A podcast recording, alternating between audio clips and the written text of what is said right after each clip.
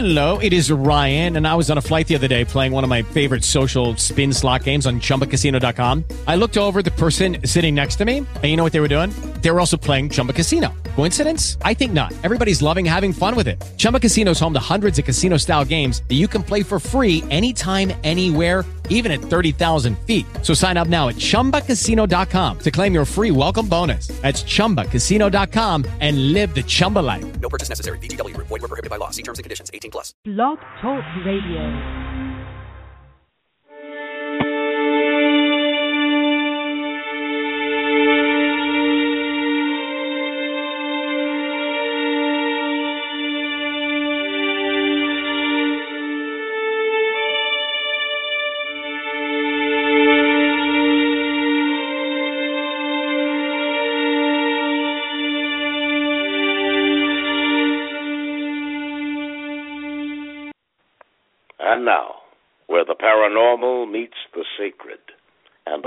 Topics in between.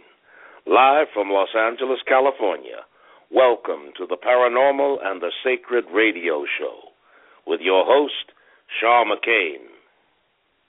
Good evening, everyone. I'm your featured host, Shar McCain, on Blog Talk Radio, and I'd like to welcome listeners to the Paranormal and the Sacred Radio Show. My show is created to provide an open minded platform that welcomes the gifted and extraordinary thinkers from every walk of life and circumstance. Please follow me on Facebook for upcoming events and special speakers from around the world. Yes, we're translating to many different languages, and we're really proud to be able to say that. Uh, the call number tonight is 619-924-9744, and we'll stop during the midway point for your calls and questions if you have any. And uh, remember, the Paranormal Sacred airs every Friday night, 6 p.m. Pacific Standard Time. And I want to once again thank Tucker Smallwood for our great intro for the show. We really appreciate it. And during this show, I can take questions in order in chat, so you may call in with your questions and speak with our special guest tonight. Any buzz killers in chat or on the phone, you know what's going to happen to you. You'll be clicked off, kicked out, and blocked. So play nice and be nice and polite. Anyway, I have a couple of announcements before I get our special guest on. Okay, the announcements planning for the 2017 International UFO Congress is already underway. I know they just had it. We could not have hoped for a better event. The weather was great, the company was great, the speakers were great, and everybody had a great time. See, it was great. We'll be posting videos and news from the event for over the next few weeks, and you can see tons of photos at International UFO Congress Facebook page and the tweets by following everybody at IUFOC or by checking out the hashtag hashtag IUFOC. Anyway, there you can see all the events in the video and the Open Mind UFO report is going to be there, and planning's underway for next year's event. So mark your calendars so you can do this all ahead of time and get everything straight and save, your money and get your rooms. The dates are February 15th through 19th, 2017, God willing, if I'm still alive.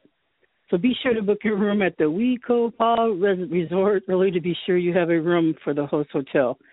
Anyway, we'll keep you up to date on the conference right here, at Open Minds TV, and the UFO Congress email newsletter. Anyway, if you missed the conference, pretty soon the DVDs of lectures and panels are going to be available. And now for my special interest group, CERO International Board of Advisors proudly presents an exciting event on Saturday, April 23rd. You guys got to get there featuring Nick Pope, former member of Britain's Ministry of Defense, and a rare appearance by Colonel Charles Halt. I can't even believe he's coming out here, but he is, who will discuss his personal, well documented UFO experience on the nights of December 26 and 28, 1980, while serving the deputy base commander at RAF Bentwaters in England. If you know about this, this is a Rendlesham event. You've got to go there. This is a famous case. The subject of Nick Pope's book, Encounter in Rendlesham Forest, the inside story of the world's best documented UFO incident. Anyway, this is going to be at the UCLA Franz Hall Room 1178 at 502 Portola Plaza, Los Angeles, California. The doors will be opening at 12:30, and the program starts at one. You can park in structure two. Anyway, I'll give you more information as we get closer, and I'll read this whole thing off. For more information, go to www.cerointernational.com to purchase tickets to get them early. And then for those of you who won't be able to join everybody on Saturday, they're also doing a roundtable discussion on Sunday, April 24th, and I'm for sure going to be there. If you want to meet me, I will be there, where you can have an opportunity to interact with the speakers up close and personal. Guess what? It's right around the corner.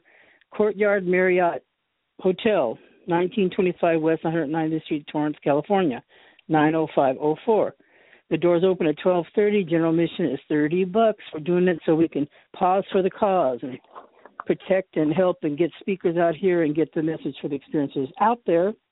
Anyway, and donations are welcome. The quest for truth and the fight, truth and the fight to, anyway, is to help experiences, okay? Because people laugh at us. But anyway, you can laugh at me, it's okay. But don't laugh at us. Anyway, that's the announcements for tonight. And uh, now I have something very exciting to announce to everybody. We have a special person on tonight. Her name is Martha Hazzard Decker. And she's the author of Paranormal Profiling. Um, she's been involved in investigating the paranormal activity since 1999. And as a child, Decker experienced a number of unexplained occurrences which triggered her longtime interest in the unknown. She retired in 2007 from law enforcement as an assistant chief of police negotiator, detective, and instructor. She's not somebody to mess with, okay? She founded East Texas Paranormal in 2007. East Texas Paranormal often investigates private home and businesses, and Decker has been a professional experiencer, uh, experience as an investigator, criminally and civilly, also a writer and photographer. And she's had several of her photographs, including the Big Click Coffee Table book, photo book. I'd be very proud of that. And in 1995, she referred, for, received a first place award for specialty reporting from Associated Press. And anyway, we're going to get her on the line now, and she's been waiting there. I'm I'm just impressed by her credentials, and even more impressed by the work she does and how she sticks her neck out for us every day. So at this point in the program, I want to welcome Martha. Welcome to the Paranormal Sacred Your Life. Thank you, and I appreciate being here. You know, it's just so lovely talking to you. I know we had, uh, I think a couple of years ago we had you on, and uh, I was just stunned by, you know, all the things you do, and uh, you don't let anybody hold you back, and uh, you're uh, just an awesome person. I want say I, I've always admired you. Thank you. I appreciate that. I know. I just I like to keep busy. yeah. But did they say to rule the world? Oh well, I know. Sometimes I bite off a lot more than I can chew because I'll get these ideas and I want to do this and I want to do that, and then I end up having to step back and okay, which ones don't I really need to do right now? Right, right. Um, you also, you know, um, I have uh, had concerns that now that I'm getting older and I still am young in my brain, so I still want to do all kinds of stuff. And you have an interesting website, and I don't know if you're maintaining one, but it's on Life After 50 and I thought that was so awesome because in many ways for me, my real life started after 50. Well, that's why I came up with that and I actually haven't I have neglected it.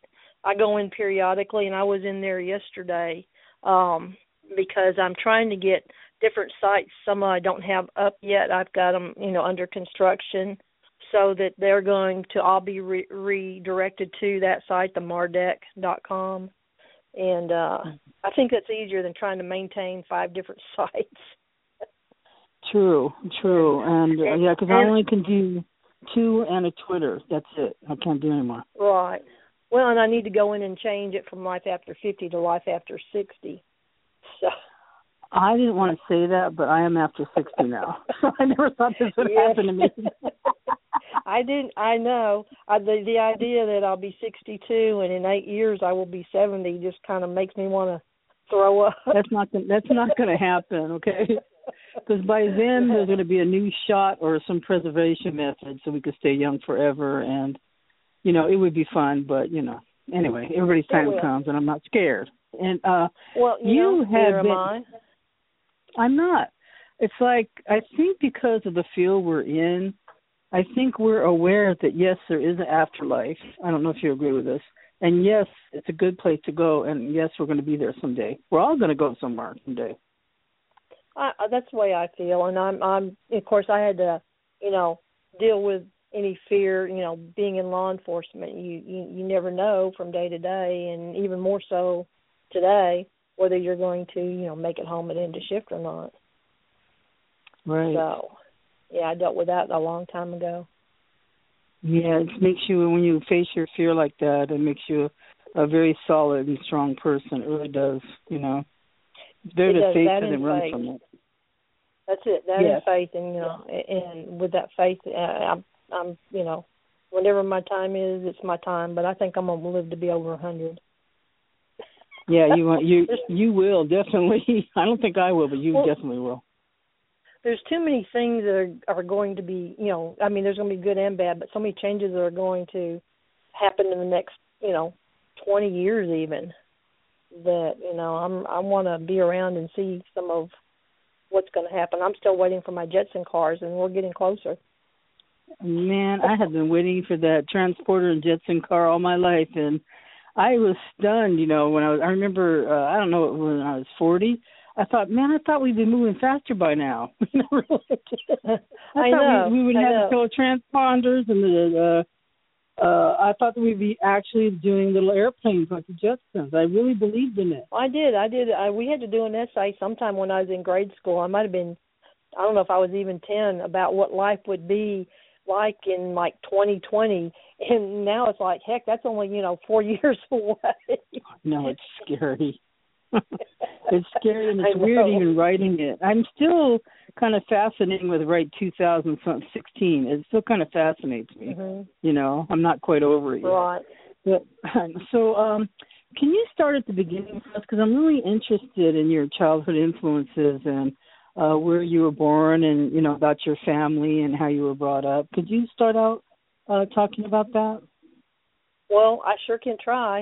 Um, I actually was born in Detroit, Michigan. Um, my family on my mother's side, well, both on my mother's and my father's side have quite a bit of history within Michigan. My uh, great, great, great, um, you know, several greats grandfather was William Woodbridge on my mother's side, and he was the first elected governor of Michigan. Um, the the um and I want to go back because the last time I was in in Michigan in Dearborn, uh in Mhm. Detroit was when I was 18. Uh I went up there for a visit with some relatives, but the house in Dearborn that my father's mother grew up in actually has a historical plaque on it and the road is named after her family and it's the road that from what I understand goes up to like the convention center and the uh, police department in Dearborn. It's um uh I believe it's it's Reckinger. It's either going to be Reckinger, which was her father's name, or um Champagne, who was her mother. And um Champagne, you heard of Champaign, Illinois. Well, Yes. that was an uncle of mine.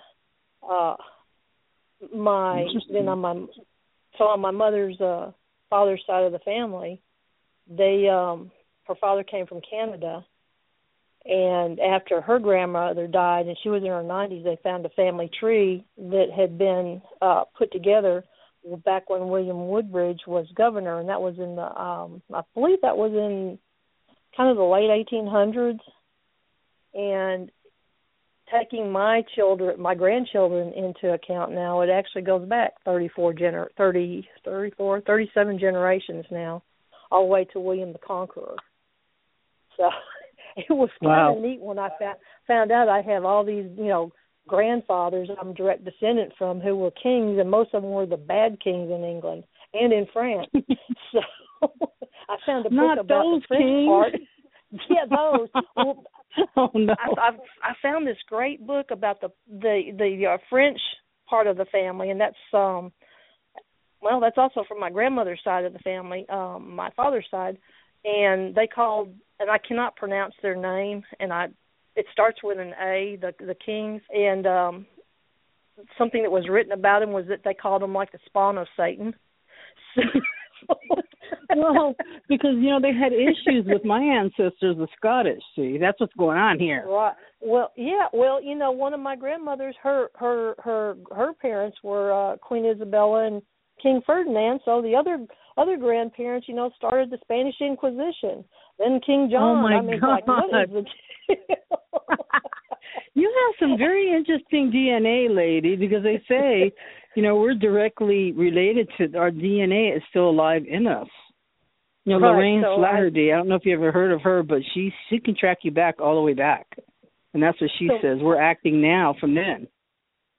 So, well, that's what I want figure. Maybe that's why the chief, when I was with the police department, uh, nicknamed me Mad Dog. that's right. if it was Well, at least tough, you're fighting on the side of dangerous, yeah, you'd hear us coming down the hall. Hey, Mad Dog. you do have a certain look once in a while. You know what I mean? I, Especially when you do the Yeah. arm crossing stance. Like, a, man, she's gonna whip somebody's butt right now.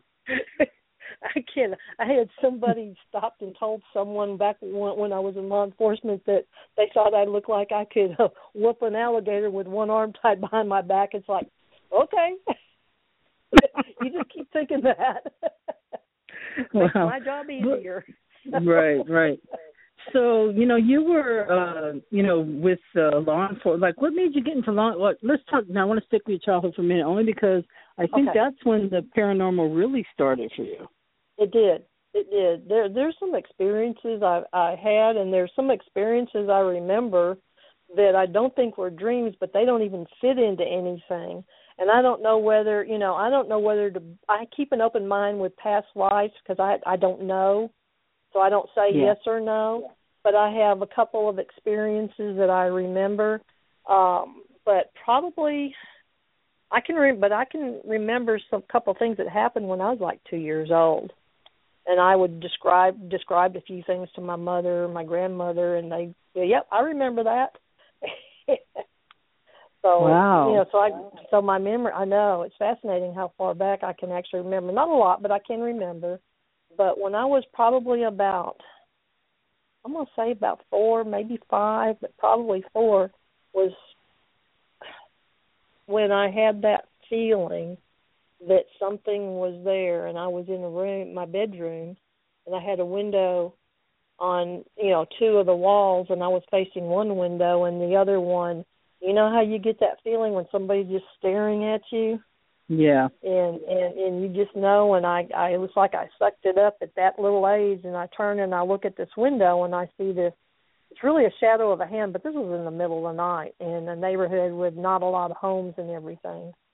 And uh I you know I'll just will never forget what I saw but I think there may have been more to it than that and that disappeared and of course you know parents run in when you scream and you know oh everything's okay it's all in your head it was a bad it wasn't a dream because I can remember it to this day. But I also had a, something happen that, as I look back now, it, it makes no sense to me. But in the neighborhood we lived in when we were well, we were in Memphis at the time. We um when my father got out of the Navy, he wanted to move to Memphis. He had been stationed at Millington Base, which is just outside Memphis. And for whatever reason they decided to leave family and everybody and move to Memphis but uh made for a great uh growing up time. But the neighborhood we moved into was a brand new neighborhood, so it was mostly pastures and woods and fields around us. And when we first moved in there, let's see, I was four. When that was, you know, four to five, that's when we moved to Memphis. And there was a low or was a row of woods behind our house that went down the block or so. But there was a farm on the other side, so it wasn't like deep woods but I can remember very well walking through the woods like I found a trail, and I mean the woods were probably I don't know if they were even thirty foot wide. I can't, you know, it's so long ago I can't really remember, but it was deep woods to a six year old, five six year old. And I'm walking down this little trail, and I come up on this guy that has his jeans on, his t-shirt off, and his t-shirt is like stuck in the back of his jeans. And he has mm-hmm. a hatchet or an axe and he's you know you know cutting something with it hitting some chopping something with it. And i don't know what he's chopping but i remember he he he like realizes somebody's there turns and looks at me and chases me and i am running as fast as i can with this guy with this hatchet or this axe like he's gonna it's like he's gonna you know axe murder me Mhm. and I run and I run into the house and shut the door and I never say anything to anybody because I wasn't supposed to have gone down, you know, gone off like that at that age. And I have wondered about that for so long. What How bizarre. It really bizarre. It's like, did that really happen or didn't it? But I mean, it's so vivid to this day, and it never wavers in you know how my memory is of it. but uh, I had a lot of other things as I hit teen years that started happening off and on. Mhm. Um, that were you know just paranormal, unexplained, and I was I was uh, very interested at that time. I was fascinated with science fiction. Isaac Asimov was my favorite author. I was reading everything I could from Edgar, Ca- you know, about Edgar Cayce, you know, and, and Uri Gell, Geller, and of course the Warrens back then in the '60s, uh, and everything that just. But there was nobody I could talk to back then about anything. So yeah, was how was your parents? You know, how were they uh, about your experiences? How did your parents feel about it? Well, they never knew about him. I never said a word to them. Um, my mother used to, as an adult, you know, and, and she lives with us, and she should be 84 this September. And I'd say up to maybe a couple of years ago, she used to kind of Yeah. just laugh about it. And I don't know, you know, but that's changed because she's had some close calls, and she has is seeing she'll see people like usually you think when someone's about to pass Yeah. the only difference is that they aren't family they're strangers and she's seeing like people she can describe out of the corner of her eye off and on now so she she doesn't laugh at me anymore she she's i think come to the realization there is something and Yeah. uh she doesn't know what but some of it has been comforting to her but then she would have just laughed. I, I spent two years in my when I was in high school, not two years, two weeks. I well, I couldn't sleep in my room, and my room was my safe haven. And uh I went in it one day, and you know, a lot of people that are involved with the paranormal have felt that really super negative energy at one time or Yeah. another. and I go to walk in my room, and I couldn't even walk into my room there was just something there. I have no idea why. I had a friend named Mary at that time, and both of us, you know, I don't know, we we we would both pick up and we would get feelings on things, but we didn't have anybody we could talk to, and it would seem like some things might get active, and we would just. I don't, you know, we would just do what we were calling, you know, just shut down. We wouldn't discuss, wouldn't think about, because we knew that something could, you know, be dangerous, and so we didn't want to get in trouble. But I went for two weeks where I'd run in there, you know, get my clothes and run out, and I'd have to go in there at night when I'd go to bed. But as soon as the parents were asleep, I'd go downstairs into the living room and I would go to sleep, and then I'd just get up before they got up. And then I got a call from somebody one day from high school who asked, and he had asked me what my middle name was because he didn't know it, and he said he'd been automatic writing my name for like pages and pages without even realizing it. And he was a friend, but we didn't, we never saw each other at school at all, and we didn't talk that often. So I tell him about this experience, and he uh tells me, you know, he has somebody he he'll talk to, and they can take care of it. You know, I was a kid. I should have asked more details. I was just like, okay. And then um all of a sudden, I mean, that day, that afternoon, a couple hours after that, that it was gone. I could go back in my room, and that negative energy was absolutely gone from that room. Uh, he called to check, and it's like, oh, it's gone. Thank you. And I think that's the last time I ever talked to him. That's strange because we had a name for ours. Me and my sisters would see him standing in a corner. He had a cloak and a, and a hat on, and he was all black. And now they would call it like a shadow person. That's what people are calling it. But we called him uh DJ. We even had a name for him. Hmm We called him DJ, and we talk about him. I may, I, and we would actually acknowledge him as as John, you know, Dastardly John. That's what we Right. called him. Right. Well, you know, I had shoot my roommate and I when I moved to moved to Dallas. Uh folks moved to Dallas a year later. I moved to Dallas from Memphis, and uh the roommate I I had, we'd have things you know disappear. uh You know, like your watch might disappear from a nightstand, and you'd find it, you know, in the crisper with the carrots or something. Yeah. and now we were we were in some you know apartments that were across the street from uh one of the psychiat- psychiatric hospitals which is still in operation today and uh I don't know what you know if anything had ever happened in the apartment. I know there was one night we had a way where we would uh check on each other because you wouldn't put the chain on until the other one came in, and then we would kind of leave our door open a little bit, and so the other one, when you came in, whoever was last would kind of like check, make sure you were there, and then they, you know, put the chain on and they go in the room. Well, I heard somebody come in, two people, male and a female, and uh I came upstairs, opened my door, looked in, go, yeah, she's in there asleep or something like that, and go in her room. And she had gone to Six Flags that day with her boyfriend, and um so I just assumed it was her. I get up in the morning.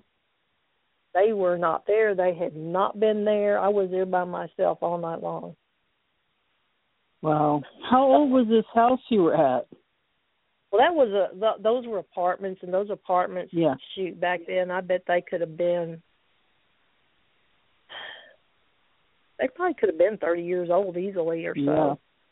Back Yeah. then, then even because they were you know older apartments. Did you ever want to go back and investigate that place? Um, not really that place so much. I wanted Yeah. to know, uh, uh, you know, and that, especially now. I mean, there's so many things with people in there, and with the psychiatric hospital across the street. Um, the only thing from living there that I'd like to know is we were there one night, and uh, uh, about two o'clock in the morning, we hear this loud truck pull up. So we'd go run upstairs and look out my window, and we can see, you know, in front of our apartment, and we see this this uh guy get out of the truck with a bottle of liquor, and um so we're watching this, and he comes banging on the door, Martha, Martha. What the? We, I, we didn't open the door. I don't have a clue who. I would like to know who that was. what kind of thought he could come with a bottle and be drunk, get dropped off at my apartment, that I wouldn't open the door even at 19 years old. So, That's funny. Um, you know, I'm glad you didn't open the door. Put it that way. So, um, no, did you mm, like your educational interests? What were you interested in back then? Like, how were you developing? You know, what you were going to be doing in your life?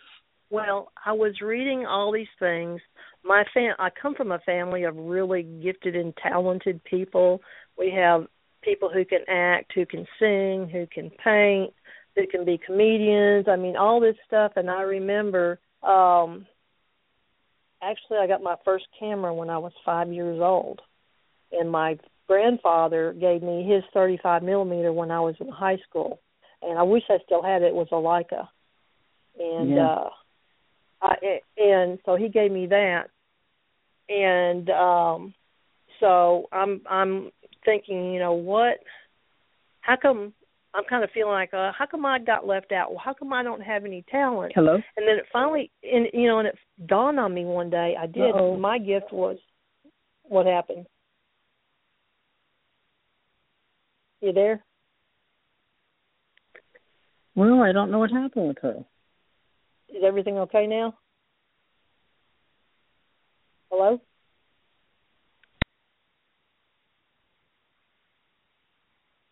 Hello?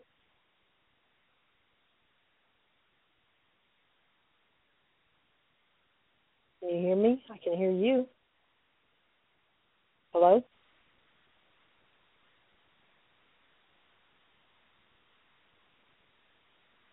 We're going to hang up and call you right back.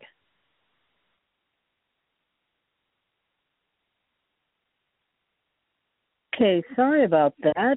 Uh, somehow the lines got dropped, and that does happen. And uh, I'm going to call her back, and I want to apologize here.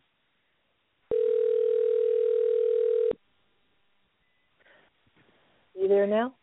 Hello. Yes, I'm here now. We just got dropped, and I didn't hear a thing, and it still showed did- both of us on, but it was just nothing. did, and yeah, and I could hear you. And I went to hang up, and I tried to call you, and it you just disappeared. So Oh, weird. okay, so where okay. where did yeah, I? because I've got I two phones going. I've got an Android besides my laptop, and and uh, I'm ready to call and call back. So anyway, so uh, keep talking about what you were talking about because you're telling us at what point you know Did you, you had been reading When I- when all I these things to- on the paranormal? Okay, and and so I finally discovered that my talent was writing, and um because I took every English and writing class I could through high school, and that the photography I was actually good at that. It was just a natural talent, but the things I I wanted to do, I back then, and this was in in the early like nineteen that seventy two is when I graduated from high school. So in the very early, you know, 70s, late 60s, I thought about parapsychology because at that time there was one university, I believe, in the country that actually you could go go major in parapsychology. So I thought about that, and I thought about being an archaeologist and a uh, yeah, uh, oceanographer, or a, a you know, and then the photography, which is what I ended up going into photography and, and worked as a photographer professionally for a while.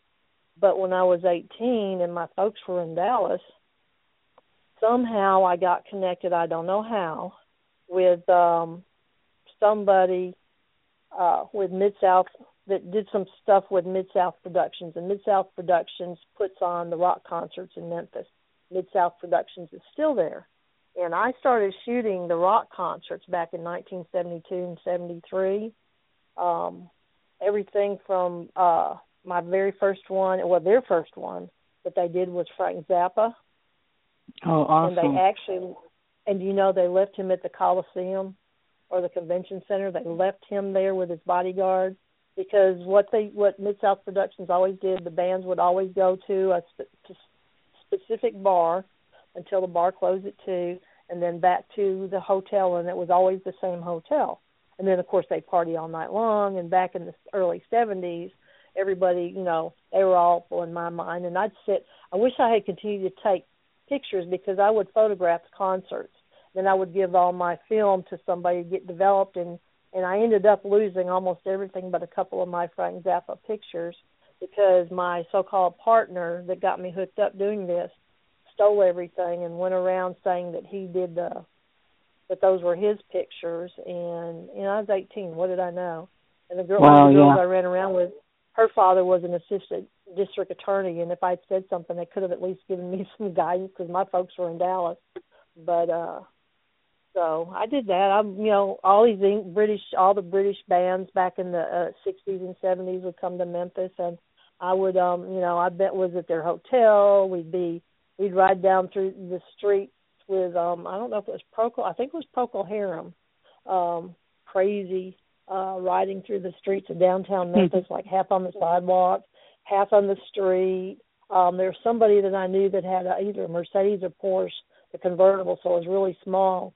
And he was pl- he and the the driver of the Winnebago were playing a game because the Winnebago. He was trying to stay stay so close to the car that um he couldn't see the car and you know of course that was the 60s and 70s and we know what everybody was doing back then in the majority of the bands but it was a really a kind of a fun experience to to be able to exciting. be in in all of this Frank Zappa was very intelligent um that Oh, yeah. I was there for David Bo- David Bowie. It was a trip with I remember he his whole crew took over two whole floors of that hotel. Um, Oh, my god That was really yeah, that was really interesting uh with him. Uh What color was his hair back then? That's how I know which period you're talking about. oh, gosh. This was seventy. it wasn't orange. No. It was 72. I'm thinking it was like blonde or white blonde, but my goodness, that's been so Mhm. long ago. Yeah. You know, I threw away all my press passes, all my back, Oh, press passes, all my all my backstage, my full access backstage. pa- I threw them all away because to me, they. I mean, we. I got along with everybody, and we had a good time, Mhm. and I did my job. And they're just people like. I mean, they're people like us. Heck, I grew up down the street from Elvis, so you know, it was no big deal to me. And of course, now I Mhm. wish I had saved all of that just for you know to show the grandkids or something but it just wasn't that Yeah, I mean, important to me at the time yeah. But when i Well, found a couple sounds like you were out had- there. yeah. Yeah i did. And You're- then when i you're lucky. to, I, I really am. I really i i am because i've done so many things that i wanted to do. Um before the book uh, a law of attraction came out hmm um there were th- there's almost everything in that book when i because i read the book when it came out and i go oh maybe this is why i have always been able to do so many things because the way i talk and i think is almost a hundred percent what they tell you to do in the book. You know it's more than just being an optimist. I just there's ways you can word things uh you know even if it's a sad time or maybe a, you know not a particularly good time how you can just word it and it you know it comes out in a you know you're speaking it out in in a positive form and uh if there's something that I really really really want I've always been able to achieve that most of the time pretty much all the Yeah. time I I do believe uh, the intention and also I think you accept these certain footsteps towards your intention. You know, because a lot of people would just say no to different things, and you you spot it and say yes. Right. And I'm always, you know, an outside the box thinker. You know, even how Yeah.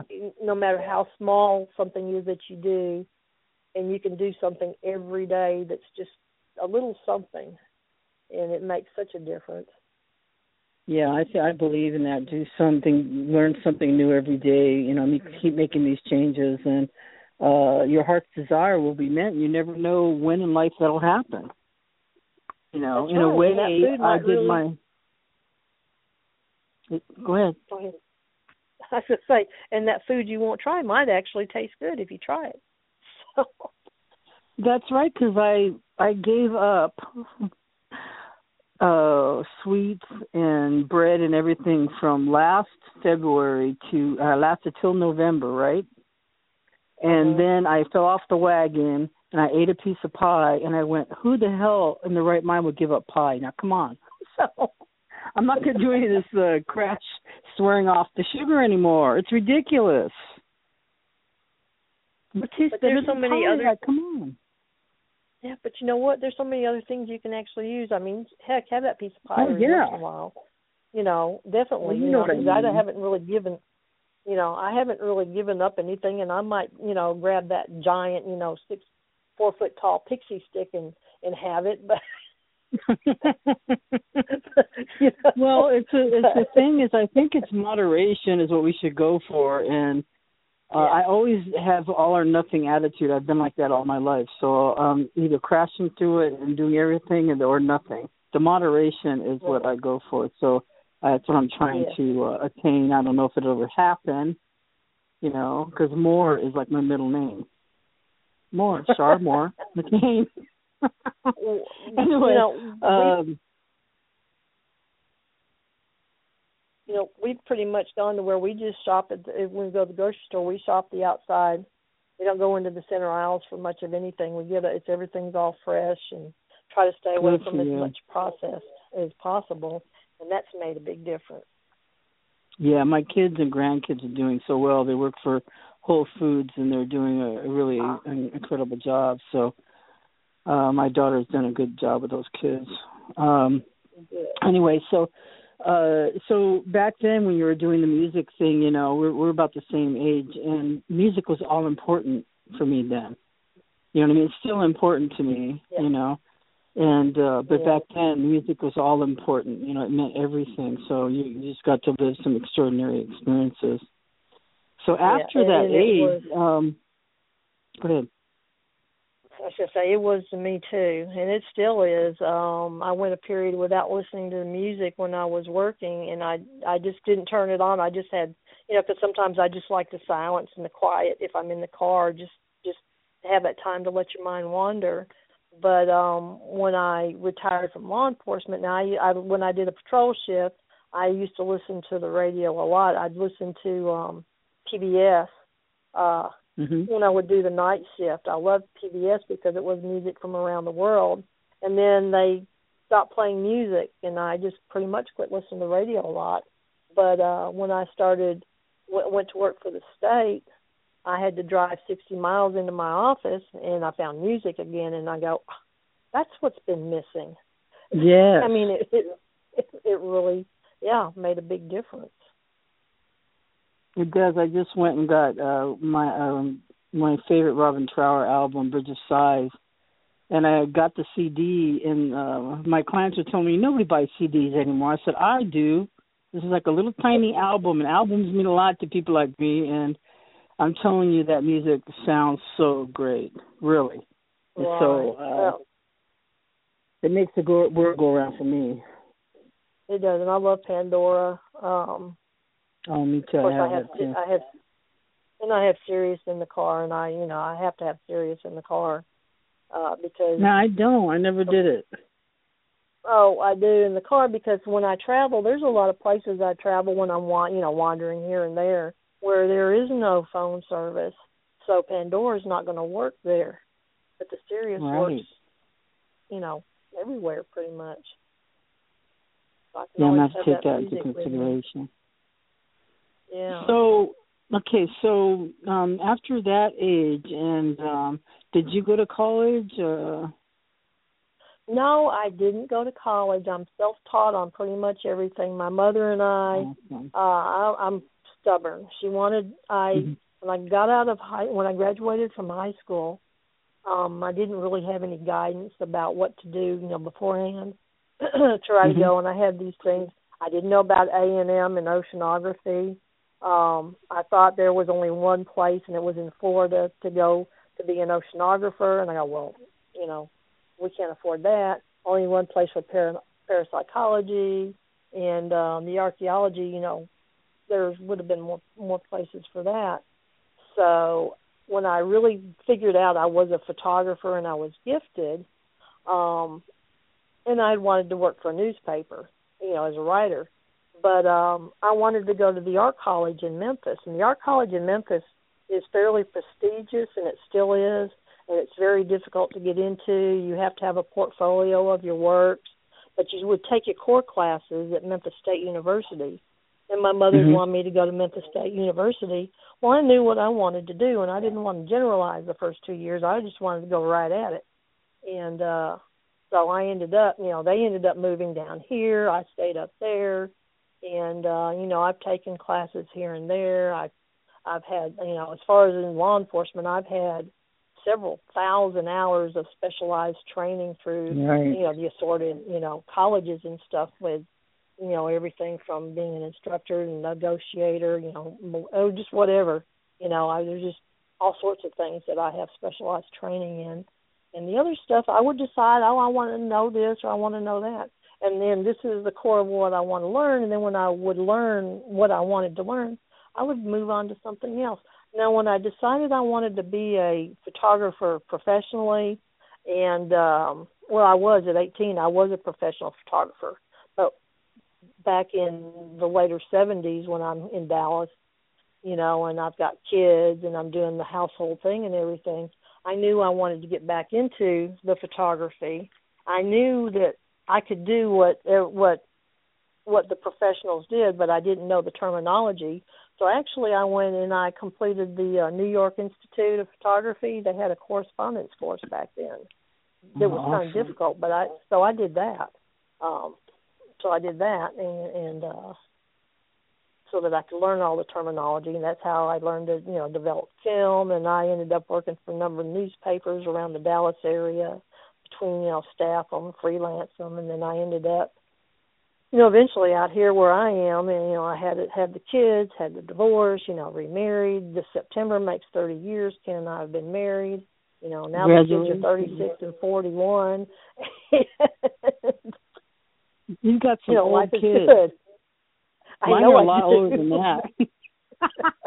My daughter called me one day. She said, "Mom," I went. She, she was freaking out. I said, "What?" And she said, "We're going to be senior citizens together very shortly." I said, "I know, honey. I, I don't know how to explain it, but because my daughter Right. is 48, so Okay. and her birthday's coming up, so she's going to be 49, and then she'll be 50 Uh-oh. Next year. It's scary. Okay, I, they have gray hair and everything. I don't, I don't identify with any of this. But anyway, um, you know, uh, uh, it sounds like you have lived a, a big life, and I also wanted to go to art school, so I went a little bit later, but I did go get my art degree. It was like my biggest accomplishment, you know, and then the the weird Right. thing happens. Like, what the heck do you do with an art degree? you don't do anything with it. Right. Yeah. Well, you know that's what I mean? yeah. I I didn't realize. Yeah, you can't do anything Yeah. with it, but it helped me on my way. right. You know what I mean? because that was my other thing was the fine art. Yeah, go into fine arts, and now now it's like, well, what would I have done with that? but Exactly. Now it would be more graphics, which I would have liked to. You know, but yeah, I uh, would too. That would be yeah, that would be interesting. And uh I used to want to just design album covers for uh records. That's what I wanted to do. It's just very strange, but well, that would have been But that that would have been cool. And you know, and when I when I um got uh Frank Zappa's concert, he had told me that he was working on a new album and he wanted wanted to have some of my pictures because he wanted to be able to pick from them and he was going to put some of them on his on the album cover or on the back somewhere on the you know on the album Mhm. uh so, Right, and uh but no that person had to steal all my stuff well, that person is incurring karma as we speak, probably. But uh that's a rotten probably thing to do. probably Yeah, it's a rotten Yeah. thing to do. yeah you know and i've i've i've done well with my photography i kind of semi retired from it when i reached all my goals i had- had only two goals left with it and uh one was to do a national geographic assignment and the other was a you know like a pulitzer and you know and i'm not dead yet so i could still do either one of those It could happen. you know you just it could i I mean because suddenly those was thinking um, about something. When you said that, I had a flash of Travis Walton. Uh, and then uh, I was thinking, man, you could do that. You know what I mean? Or you never know. well you don't Write a story don't, on there. Yeah, and you know, in in the photograph, the photographs are all. It's all about being at the right place at the right time. So, That's right. Have I you ever photographed lot of- anything strange? Um, not really.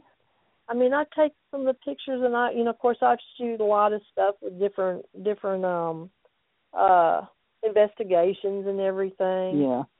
but eh, you know there's some things that could be questionable but you just you know as far as me really going yeah that is something it's hard to say whether yes it is something or is that just my mind seeing something Yeah. So- And well, how are how are you because if you're on the camera all the time?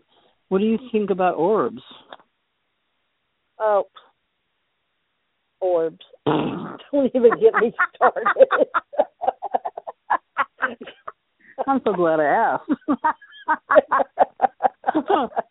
well, you know, I had You a big issue. I had a big issue with it because I thought, man, these people are nuts. There's no such thing as orbs or or whatever. And then uh I was up in my office, so you, you know I'm a forensic counselor, right? I work for the feds, actually, the okay. federal in custody people. That's what I do for a living. But anyway, so you know, I was up there with one of my clients, and uh, the door, the the light on the get the uh, waiting room would just go Mhm. off after a certain amount of non-movement, and we both felt a little bit dizzy. At the same time, I went, "Weird, what's that?" You know, like the roof of my mouth felt like uh there was pressure and she held her head and she says, What's wrong? I said, I don't know, I feel weird. She says, I feel weird.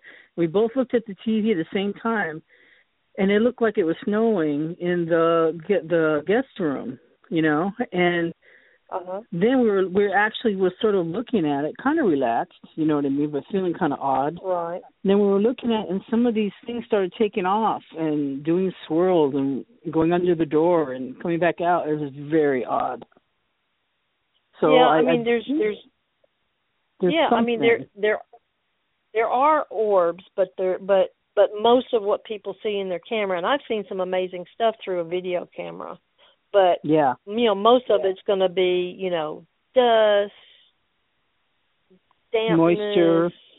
yeah, moisture and with the you know with the digital cameras it's the you know it's the computer in there trying to fill things in. I mean there's just so many things. That's right. I uh years ago I I uh took when I first formed my team, uh actually most of us were either current or former law enforcement, but there were some people that were not and we went out to a cemetery that's supposed to be very active, got permission to go out there. Uh they keep it locked up because some teams from Dallas went and they put where it was and so many vandals came out to it that they just keep it locked Mhm. all the time. But we got got permission, and of course nobody ever re- you know revealed where it was. But I started hearing everybody, and this was back in '07. Oh, look at all these orbs! Look at all these orbs! And it's like, time out. time out. We're, you know, we're in a cemetery at night, and you know it hasn't rained for two months, so you know, time out. Well, well, I had seen things. I have seen once in a while they'll show you, like you reminded me of a cemetery. They were shooting in a cemetery. Do you remember that thing that that light that was flying in between the trees and that kept going around things? That was very hard because it looked like a at times like a a a lit up snake. You know, it had just it Uh-huh. had form and it looked like intention. And that was probably Right. the only one I thought that seems to know it, how to fly and go places. So Right. I had Well, won a book in a raffle, and it was like all about orbs, right? And it was full color, Uh-huh. thick book. I did not take it seriously, you know, so I gave Right. it away right away. And then that a couple months later, that happened in my office, and I was thinking, "Dang, I need that orb book back." Right, right. Well, but well, you know what? What I did with with them is I made them do an experiment. I experiment. I said, stand there, put your camera up to your face, just like you're going to take a picture and you're going to flash, but don't look through the camera. Put your head to you know, put your head to the side of it where you can you know see, but keep it at Yeah. the same spot. And it did. It worked well for me to have them do it that way. I said, now when you flash your camera like you're taking a picture, look out where the flash goes because you will see millions of things in the air that are reflective, you know, off of the light. yeah, your, uh, and uh you know they were just you know amazed at yeah how much how many things are out there that you're breathing and everything that you can't see but the flash at Yeah. night like that that bright will just illuminate it but uh wow, I've had now we were we were um Jefferson, Texas. There's a hotel I used to go to. It's the whole downtown area is real active. And I used to go to the Jefferson Hotel and it's it is absolutely not the same now as it was then. Uh I don't know what happened. It's like somebody came in and told everybody that had been there for, you know, a hundred years or something to go home. And and everybody left. Um but I used to go do that to get away from law enforcement because I was a I became a sergeant in '95, and at 2000 Mhm. I became the chief, the assistant chief. So I was like always on call, 24/7, for you know anything. that's rough. And then even even more so if the chief wasn't available, you know I would have to you know step in if something really bad happened. So I would go either gamble at the casino, or I would go over to Jefferson and stay at the Jefferson Jefferson Hotel, or maybe do both, and totally, you know, would just totally get my mind off of work. And uh I had u- I used to use an old Sony eight millimeter uh video camera back then, and one I always would get stuff on the camera every time, um every time that I went back then, and uh, it was probably about every six weeks or so I would go spend the night up there. And one of the nights I had somebody with me for their birthday, and they it was like a surprise because it was all scary to them. So we're up in one of the rooms that's supposed to be active, and there had been a uh, fresh flower in the hall upstairs that I don't know where it came from because when I found out the next day, there's not even any live plants with that flower anywhere within blocks of the hotel. And I don't remember what it was now. But the lady had been looking at that and I was going from room to room and we had had uh um somebody who was a friend of mine to this day. She was there with her daughter. Her daughter was a, just a little bit younger than the person with me and we had the hotel. So she she uh Janet Ward uh and I both ex- experienced this. And uh Janet's house is haunted and she does tours occasionally uh now. But um uh so I get her to go in and sit at the bed, and I'm like just kind of you know panning the rooms. I'm panning all the rooms at the time just to, see what I might pick up, and uh I see something, and I don't you know know if I really even call it an orb, but that's what most people would call it. It comes up from behind her, floats all around her, and I'm Mhm. watching all this, and I, and I say something like, "Oh, cool," and she freaks out and gets up and runs out and it still stays around there. And um you know you can see it very clearly on the on the you know video. And I- Yeah. I don't know what that was but we went down to the end of the hall and then about 5 or 10 minutes later we came back. Now we saw the room before she came in and sat down on the bed. We saw her hands when she came in and sat down on the bed. We saw her you know saw her get up from the bed. There's and I had video of you know the bed. There's nothing on the bed we go down the hall. About five, ten minutes later, we all come down, look in the room because we're going to go downstairs and go wander around town at two o'clock in the morning or so. And I, that flower that was in the hall on that uh piece of furniture was in the middle of that bed. Wow. It, it, yeah. Those were the kind of things It's things. like a little would get up gift. It's like uh, you're looking for me. Well, here, here's your gift back. yeah, yeah, like yeah. I know. Hmm. Exactly. Yeah. That was just that was really amazing because we just I had the you know besides what I saw and thought I saw I had the video proof of you know she didn't like have it in her hand when she was walking in and and just leave it and you know when she ran out kind of thing it wasn't she didn't have it so How um. that was pretty neat You know, Yeah. I I believe that that sometimes you know, like we notice them, sometimes they notice us. You know, I don't think it's all the time because things that I I've lived in several haunted places, and they just seem to be carrying on a routine every day that they're used to. right You know, like I had Right. them, they'll come in, open the front door. You can hear it all do happening, and nothing's really moving, Mhm. but you can hear it doing. It'll open and close the front Right. door, go by the heater, and the heater would creak when you walk by it.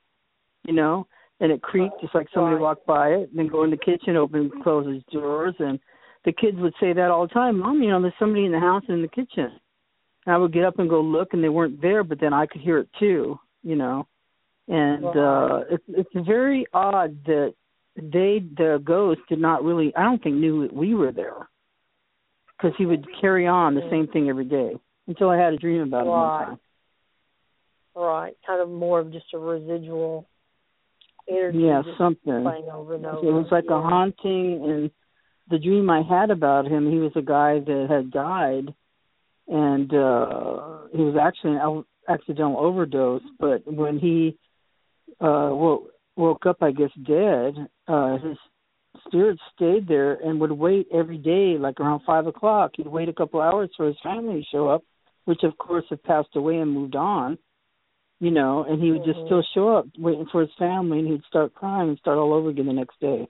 That was my dream about him. Right Who it was, I think. Anyway, Right. Right. Well, that's interesting. Yeah, but then uh, one time, the same place, and I have in my mind right now that I'm talking about, because you know I live near there now, and I, I get a little scared even talking about it. But anyway, uh this girl comes up with two big Great Danes. I swear, one girl, two big Great Danes, gray ones, or just big, huge dogs. And she said, uh, she knocked on the door. I said, "Yeah, can I help you?" And she said, uh "I just want to know, um, have you felt like anything's going on in this house or anything?" I went, "Well, yeah, you know." uh I hear walking once in a while, and that's all I would say because I, I would kind of uh brush it away the thought, you know, if, but not when the kids were starting to complain. The kids were complaining of the racket, you know. anyway, she said, "Well, my my brother overdosed in that room right there." I went, "Oh my God, it's horrible," but it's like I dreamt about that guy. And he was sad, and the reason why he's there is he's lonely for his family. You know, I hope he's since passed on. I hope you know, but he I guess isn't aware that people move on. That's very confusing. It must be for a spirit that doesn't go.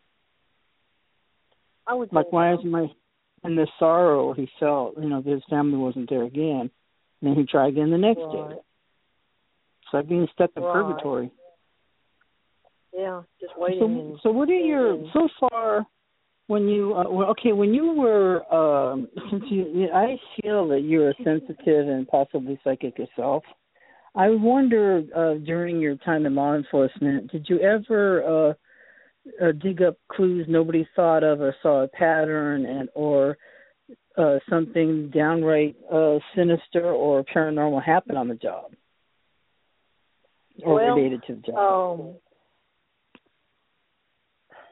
I could um I am somewhat empathic. That Yes. helps me as a detective. Uh most definitely I could um almost always I I would just almost all the time I'd know whether somebody whether I had the right suspect or not and whether they were going to, you know, fess up or not. Um and I used to be able to when we had you know if you go somewhere because you someone reports an open door, open window, or or something like that. Um, being out in the rural area, sometimes you get stuck uh, handling things by yourself. You know, you're back up maybe Yeah. five to fifteen minutes away, so you know you just you learn you learn, and I guess that's part of why I'm you know m- more of an adventurous person because you learn that you know you have to be able to handle things on your own because you may not be able to wait for your backup too far away or you might not even have a backup. But um i'd have the open doors and uh if i got there if i was there by myself for a little bit i could and i can still do this today because as a process server. You know i'm i'm constantly going out and then when i worked for the state i was trying Mhm. to find uh people who were hiding um but I can go up to a house and pretty much most of the time I can just tell whether there's you know we're talking living people now whether somebody's in the Yeah. house or not and I'm almost always right you know I have some pretty crazy stories about people that thought they were hiding really well but you know I just I just knew they were in there and they were um the craziest one was probably somebody who had they were just simple traffic warrants. They, you know, got tickets for speeding or something, and they went to warrant. So I'm in this house, and the and the girlfriend had actually called and say he's just she was mad at him. Called and said, well, he's here, but you know, I'm going to act like you know, you know, I don't want him to know I called, and uh, yeah. so I knew he was there, but and she, and she wasn't like saying where he was. And we there was about three or four of us, and we searched the house, the property, and I just was like, I know he's in that house and I'm back in the house again and I have been through everything. They had their the room with a washer and dryer in it was one of these houses where they had so much dirty laundry that it was as high as the the top of the washing machine. It probably went five feet across the room. I mean, it, it was pretty bad, but just yeah. And and so I go in there and I go, he this is where he is. He has to be in here. And so I took my asp, opened my asp, and I start poking around in the in in the uh clothes Laundry. and Yeah. yeah, I just poking all because I'm not going to reach down and try to dig in with my hands. So I'm poking in there with my asp, and all of a sudden you get like a thud, and I do it again. I go thud. It's like okay, that's him. that's him. I found him. that's him. I found him. And then you know, so I'm standing there, and you know, he can only hold his breath so long. and Pretty soon the clothes start, you know, moving up and down because he's got to breathe. and it's like, you know, get out of there. and, and, he, and, and if you've ever seen E.T., when E.T.'s hiding in there with all the stuffed toys and everything, Yeah, that screams You and runs little- everything on him. yeah, that little face. That's the way that guy looked. You know, he he moves some clothes and there's this this little part of his face poking out. It's like, jeez. so you know, even that was fun sometimes. But I don't you know. it It helped sounds me that so way. interesting. I'd love to track Well, I- people and track stuff. Yeah. Well, I tell you, the um, I have one unsolved murder of a twelve-year-old Hmm. that I knew. I knew that he wasn't missing almost as soon as they called and reported him missing. Did an Amber Alert on him, and I just, I just, I just knew he was gone. And but trying to figure out the deal, and then I, you know, we did the Amber Alert on on him, and I didn't really put everything together and then like you know i i came home you know you come home for two or three hours sleep and you got to get back out there and uh you know change clothes and get back out there. And in that time i was like woke wide awake with the most what it seemed like a time far out idea of what happened to him. And everything actually fell into place that this is what happened to him. Now I know who my suspect is, and my suspect, you know, because it's one I was never able to solve, but my suspect is in in prison right now for murdering his wife. Uh, they were both 21, and he was actually a, a head of uh, was a cartel guy.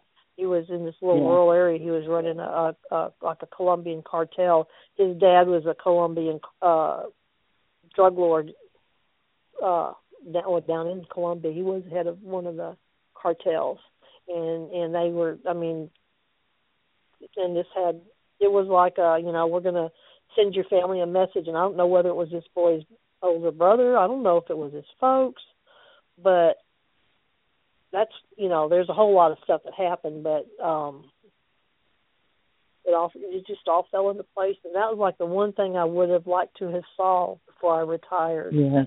and and that's one if I we could ever get the person who's chief now to do a cold case on it, I I think it could be solved. Um the the uh, person who was murdered, uh she was 21. I'd known her since she was 16 and Mhm. um she was going to come see me and tell me what she knew. She her their daughter was gone and she was gone. She had left him. There's just, you know, he was too violent and everything and uh um she made a mistake and went back to the house to give her get some stuff for her her child to give one of her friends for their baby their child and when she went back to the house that's when he killed her. And um he beat her up and shot her and threw her in the river you know wrapped up in weights and shower curtains and um she was missing for about two weeks before some uh found her. And they finally got him and he so he's in prison for that. But he hasn't been charged with this other murder. And I hope that he can get charged with it, you know, before he gets out of prison for her murder. He had actually Wow. had a 16 year old Sounds like run away from Utah with him when he did it. Yeah, yeah, yeah, Yeah. yeah. Yeah, it's just so bizarre that you're even saying this. That's uh, one thing that's on my mind all the time because I still get uh, the appeals uh, through my email of the people that killed my niece, and uh, very similar. You know what I mean? Very similar. They, they went on to a couple that were killers, and they're on to kill a lot of people, a lot of girls, and uh, it's just so strange that uh, it's it's uh, for me it's not over. You know what I mean? But for a lot of people, Right. they have closed it, but it'll never be closed for me. You know, and as a matter of fact, I got a call out of the blue from this man. I said, "How did you get my number?" He said, "Well, I'm an investigator." And I know. He said, "Well, I went by your sister's house, and she was in the front yard, and she gave me your number." I went, "Wow." So he was really doing his job, and he called me and he says, "I want to tell you something." I guess he probably read something I wrote or something like that. He said, "We never close a case until we find the body." it's always going to be we're always going to be looking for her i said thank you god you know thank you for saying that you know Right. so right. there's a purpose still you know and i still get the emails of trying to say time served they're both on death row one's at san quentin and the other one's at Tautola, but horrible people Yeah, you know. horrible because they have no mercy Right. And then this guy, he's really not gonna. He didn't get enough time, I think, for his murder Mhm. because he murdered her in in the act of committing, uh, you know, family violence and uh, Exactly. you know, domestic violence. Yeah. And you know, that's the one thing though out here too is when you see all these different things, and you know, they, you know, you can go for weeks or months without thinking of any of these people that you've had to deal with, whether it was through a murder or through suicide or accident. And uh then all of a sudden something triggers a thought of one of them, and then you see, and then it's like you see them all almost. You know, they're just they're always there with you. You can't unsee things sometimes. And uh yeah Uh, she but get I- i feel like i get hurt somehow it's like having a permanent bruise somewhere you know Yeah, yeah, and you know, and I specialized in crimes against children for a long, long, long time. So the forensic interviews with the kids are like second nature. So if we do anything with kids in in investigations, um, Right. you know, I usually talk to the kids because, you know, it's just I have over 20 years of listening to the forensic interviewers, you know, sitting in the little Right. room and and and and you just it's it's second nature to you know go in and and learn. And so when I go speak at conferences and things, that's one of the things I try to teach with the you know of course the book is how to you know interview and and and try to pick up on any possible deception. But I also try to teach them how to you know how to talk to children and how to do how to establish you know like um truth and lie and how to um uh ask open ended questions uh with the kids and just a little bit more information that you know to help them if they're going to you know interview but the So you're- interesting you're- thing about Go ahead. um no go ahead Oh, I was just going to comment that your work, actually with law enforcement, has now uh, transferred to what your title of your book is, Paranormal Profiler. And it Right. works with the paranormal also because people are kind of sketchy. And that's why I really wanted to talk to you about this because when they're giving their uh, experience or their story, sometimes I I have a feeling that it's not doesn't have the ring of truth. Like a lot of things do have the ring of truth, and I believe what they're saying. Right. But sometimes I have this odd feeling. It kind of creeps over me, like I'm being tried to somebody's trying to sell me a lemon, like a car, right that car. right And then uh-huh I go, ah, yeah, I was with you until you just said that. But uh-huh um, well you know how did how, you have successfully transferred these skills onto the paranormal profiling? Well, everything that I would do for an you know to interview or interrogate, you know, in law enforcement, I do it the same way, pretty much. Uh, with you know, with the paranormal, when you're in, interviewing, I don't want to say that I assume everybody's telling a lie because that's not true. I try to Right. teach them that it's important that they go into an interview with an open, unbi- or with a, with no bias. They go in completely unbiased not an opinion necessarily formed one way or the other. Um, right. Because you know I've talked to some you know some of the younger teams, younger like in their twenties or something, just starting out, and uh where somebody calls on the phone and and they say you know this this this and this is happening and when they go into interview or they may go straight into an investigation without even a really good interview they're going in to prove what the caller said is true and I don't necessarily Yeah. go in to dis disprove. I go in there, we go in there unbiased, and and just to see what what happens, and that's where that you know in depth, almost like a forensic interview, is so important. Uh, you know, and you ask the questions, and you know, I put so many people in jail that half the time when I get to some of the questions, I feel like I'm doing a you know a booking at the jail. it just I think know, some of these, rolls. I, sincerely, I think some of these people should be arrested. That's just the way I feel about it. No, not really. But anyway, I mean, you know, well, you know, and I and I talk about things like, um, uh, you know, people with, um, say they're, you know, bipolar, say they're schizophrenic, and just because you're schizophrenic doesn't mean that the voices in your head aren't real. And um, that's where you just really, you know, have to pay attention to so many things. Um, I talked about the time when I went in with a uh, caseworker as a uh, when I was a special investigator with the state, special investigator, child death investigator Hello? for the state. Did you lose me again? hello. Hello. What happened again? Darn it. Oh, I can Hello? hear you. Hello. Hello. Hello. Call me. Can you hear Oh, me? Darn.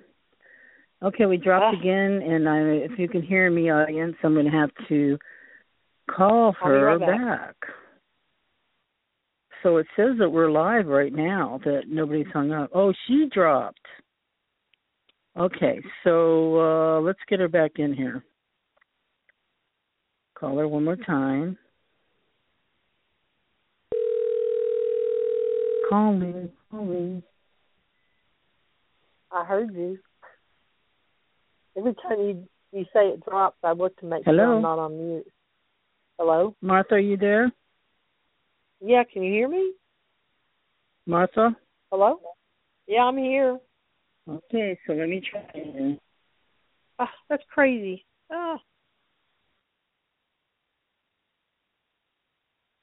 Okay, thank you, listeners. I'm going to call her now. And let's see, let's do this. Um, that was really strange. Hello? Hi, this Hello? is Martha Decker. I'm not available. Please Uh-oh. leave your information. Okay, it's me. I'm going to call you back again. If you are So satisfied with your message, press 1 to listen to your message. Press 2 to erase and re-record. Press 3 to continue recording where you left off. Press 4. Okay, let me hang this up. Are you still there? If you are satisfied with your message, press 1 to listen to your message. Press 2 to erase and re-record. Press 3 to continue recording where you left off. Press 4. Can't do anything. I'm caught in the system. Okay, Are so you still let there? me, If you are satisfied let me with try your this message, again. press 1 to listen to There's your message. actually a Press strange 2 to erase technical and thing that's re-record. going on. Okay, so let me try to do this again. So hang in there, Martha. I'm trying.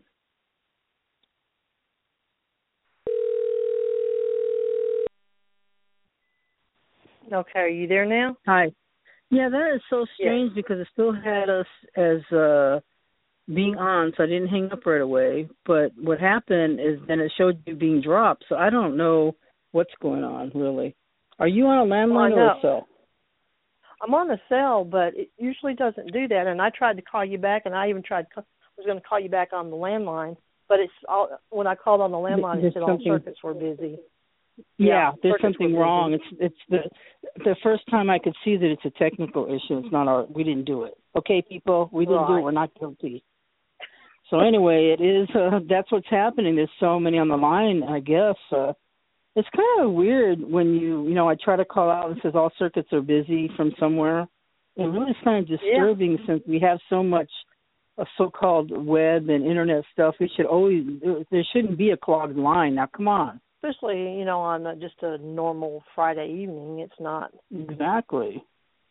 Yeah. So I saw it. Neither one of us are, did the error, and it's uh, it's actually with the sound systems or the way it's being transmitted over Blog Talk. I'm not sure the blame, so I'm not taking the blame. That's all. right. right. It's, So anyway, it's not you and I. it's not me and you. So it's something. And anyway, sometimes when we're talking about these subjects, sometimes things go haywire with electronics. It does that too. Anyway, That's so right. um it does. And I had a uh some more questions. So your forensics background has uh made you uh just the right person actually to do the work that you're doing. And uh what are like what is your do you have a, a list or a thing uh, uh like a thing that you interview people with, a paper or a guide that you go over certain questions to actually well, I do. tasks for you? Well, I do, and I don't always go go buy it, but I have one that we take, and it's fairly lengthy, and I actually have it in the back of the book. Um, all Yeah. the questions um, in the book, and we usually go. You know, there's usually two two of us. excuse me, two of us. We never go alone. You know, for safety purposes, you don't want to go into somebody else's house by yourself. No, I would always go with two. I, I would I do that for Always. many reasons. Yeah, you know. and, Um, and, and so we have w- one who's taking notes while the other one is asking the questions so that whoever's asking the questions and then a lot of times that ends up being me um you know you're you're watching the person watching their demeanor and and little little little ticks little indicators of different things and um something that I always do is um I let them, you know, I just tell them, uh, you know, just to tell me what happens. I just, you know, tell me what happened, and I let them tell their story, and I may add, uh, you know, and then what happened, and then what happened, and the other person is keeping notes. Of course, we're, you know, recording it as well, audio and video. And then when they're all done with their story, I don't interrupt them during their story. Um, then we go back through our notes and and ask more detailed questions. Like say somebody says, you know, it's a it's a mean ghost. It might be a demon or something or whatever. You know, it's just it's mean, uh, or you know, it cusses at me. Things that are very broad statements like that, I go back and I and I ask them, what do you mean by mean? What does it do? Or when you say cuss, what you know, what does it say? And and um so I tell them a good example of that was law enforcement many many years ago. I went to d- did a criminal trespass or criminal mischief call, and um it's a somebody who was probably in their 80s, and and I'm asking for a description. You know, you know, did you see anybody and so on? And they go, yeah, it was a couple of a couple of youngsters that did it.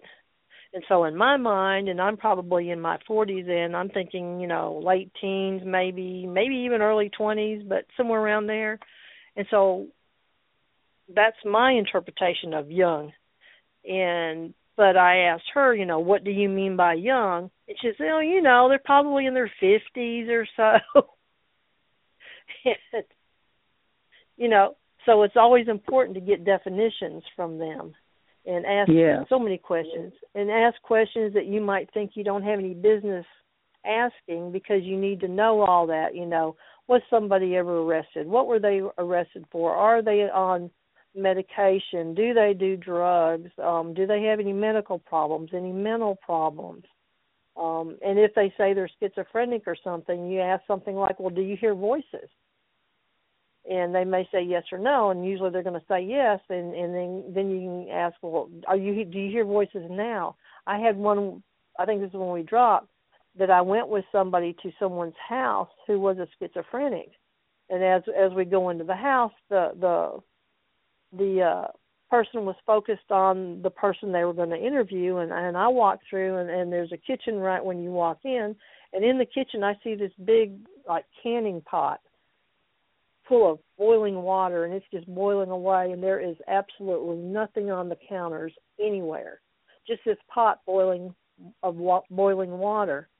Mm. so you get in there and you, and they're asking those type questions and and they said they were schizophrenic and then they were going on to something else and I go back well you know like hang on you know do you hear voices? Yes, yes. uh do you hear them now? Yes and then it's like well what are they what, what you know what did they tell you to do? What are they saying? And she said they told me to boil to boil a pot of water and pour it on myself. Oh yes. That's horrible. I was just going to say it's always negative. When, you, when i ask about the voices it's always something bad. Yeah you know? And it's horrible. So it's it's the whole thing of learning to be aware of your surroundings when you go into somebody's house you know it, to interview them. It's not just all the questions but then the other thing by getting the uh you know getting the detail in not the broad statements but get the detail because then you actually if you're going to decide to investigate you may want to do some more research including corroborating some of their statements whether it's with witnesses, family, neighbors, just like you had the neighbor or had that person come and ask if you ever had anything go on. Yeah. You know, it's something right. very basic and general like that that you may want to, you know, you go to the next door neighbor and go, you ever seen anything kind of weird over there? You know, you don't go into all the detail, but just something very broad and general like that uh, to them to help corroborate what what these people are saying. You know, and then the yeah, biggest I thing I tell them is you know that's ahead, important. And one of the yeah one of the biggest things i tell them too is you know forget this do they look to the left or do they look to the right for figuring out if they're telling the truth or not because that's worthless as as a single indicator especially if you don't know if they're left or right handed hmm. because they're going to look up in opposite directions depending on whether they're left or right handed so just forget about that one. That makes sense because uh there's other kind of uh ways to tell about people because sometimes I talk to people and they were so uh apparently used to covering their facial they're, they're just trying not to show anything in their face or in their eyes or anything. And they're pretty good at it, you know.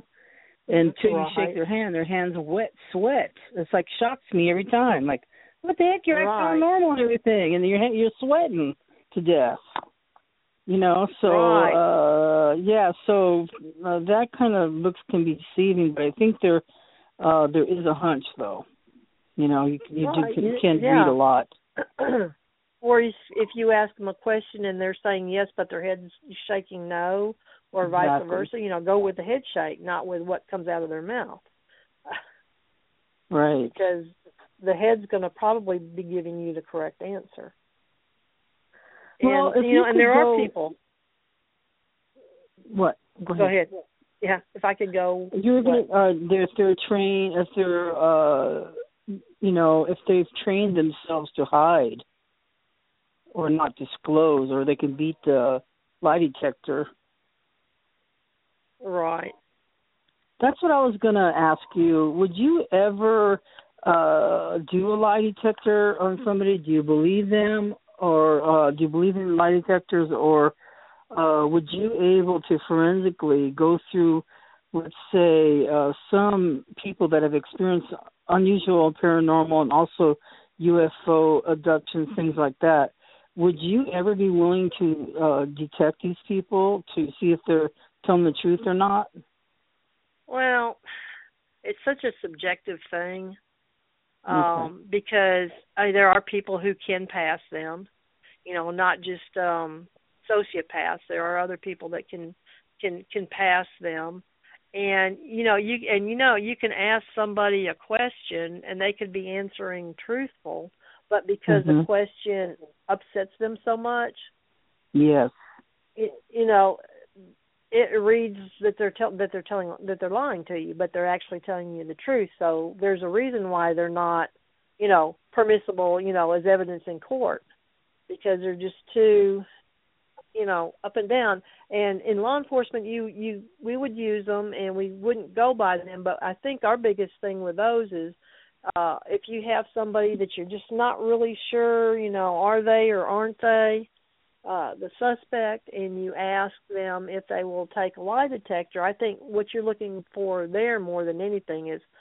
somebody who says, "Oh heck yeah, give it to me right now," you know, I'm gonna show you. I'm, you know, versus somebody says, "Heck no, I'm not gonna do that," you know, because then your red flags will pop up, you know, let, to look for some other things because you know why doesn't this if this person is in, innocent, you know, why do they not want to take one? Personally, I would never take one. I mean, I have done it to go, you know, to apply for law enforcement because that's just something that you have to do. But, but, um, you know, and I had one question on there that one question that they said that I, I was, you know, didn't tell them the truth on it. And when they told me what question after we talked later, because it was just that one, it's like, well, that's because that question just really, I just get irritated when I even think of that.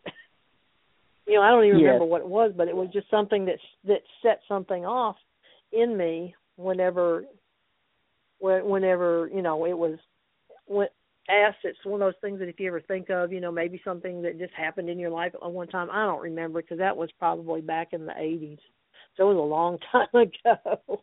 uh, it's just I guess the the more you do it, the more you're going to learn. So if anybody is interested in doing this kind of thing, what is your suggestion for them?